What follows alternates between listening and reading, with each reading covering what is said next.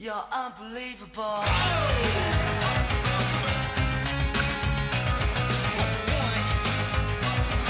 Welcome to Mandatory Monday on Check with Chip. I'm Chip Maxwell. You should check with Chip every day, but Mondays are mandatory.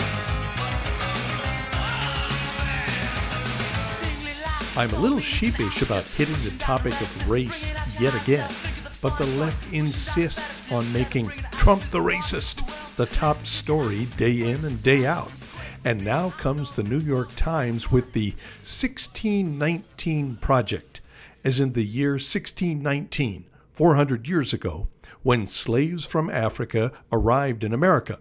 According to the Times, though America did not even exist yet, their arrival marked its foundation, the beginning of the system of slavery on which the country was built.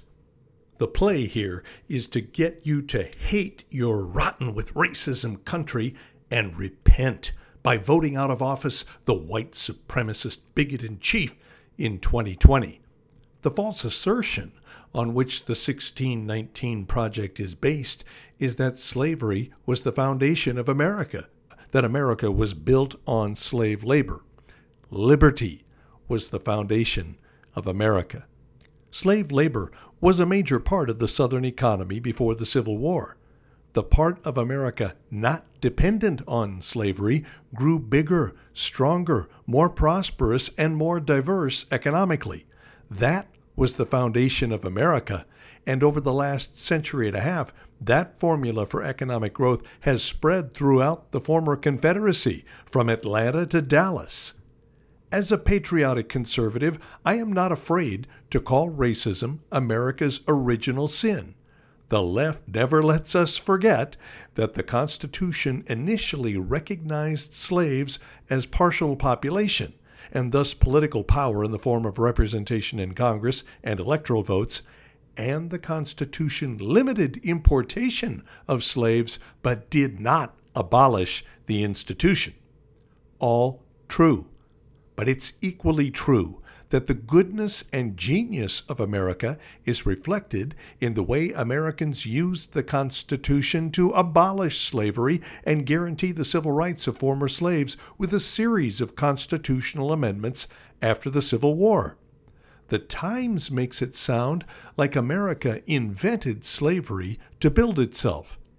Humans of all races and ethnicities all over the planet had been enslaving each other for thousands of years before 1619.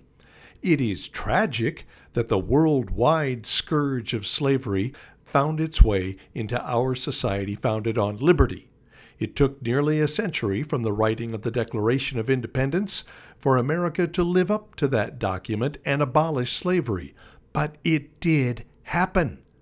People all over the world, regardless of race or ethnicity, want to come to America because it is the society that does the best job of rewarding people, regardless of race or ethnicity, who work hard and play by the rules with freedom, prosperity, and a full array of civil rights. You can join the New York Times in hating America for bringing slavery here, or you can love America for reforming itself and opening a path to the American dream for everyone, regardless of race. And you can marvel at a society in which African American Colin Kaepernick can make a fortune playing a game and then make an even bigger fortune by disrespecting the national anthem and Betsy Ross and the patriots who built the legacy of freedom and prosperity Kaepernick now enjoys. That's Mandatory Monday on Check with Chip. I'm Chip Maxwell. Thank you for listening.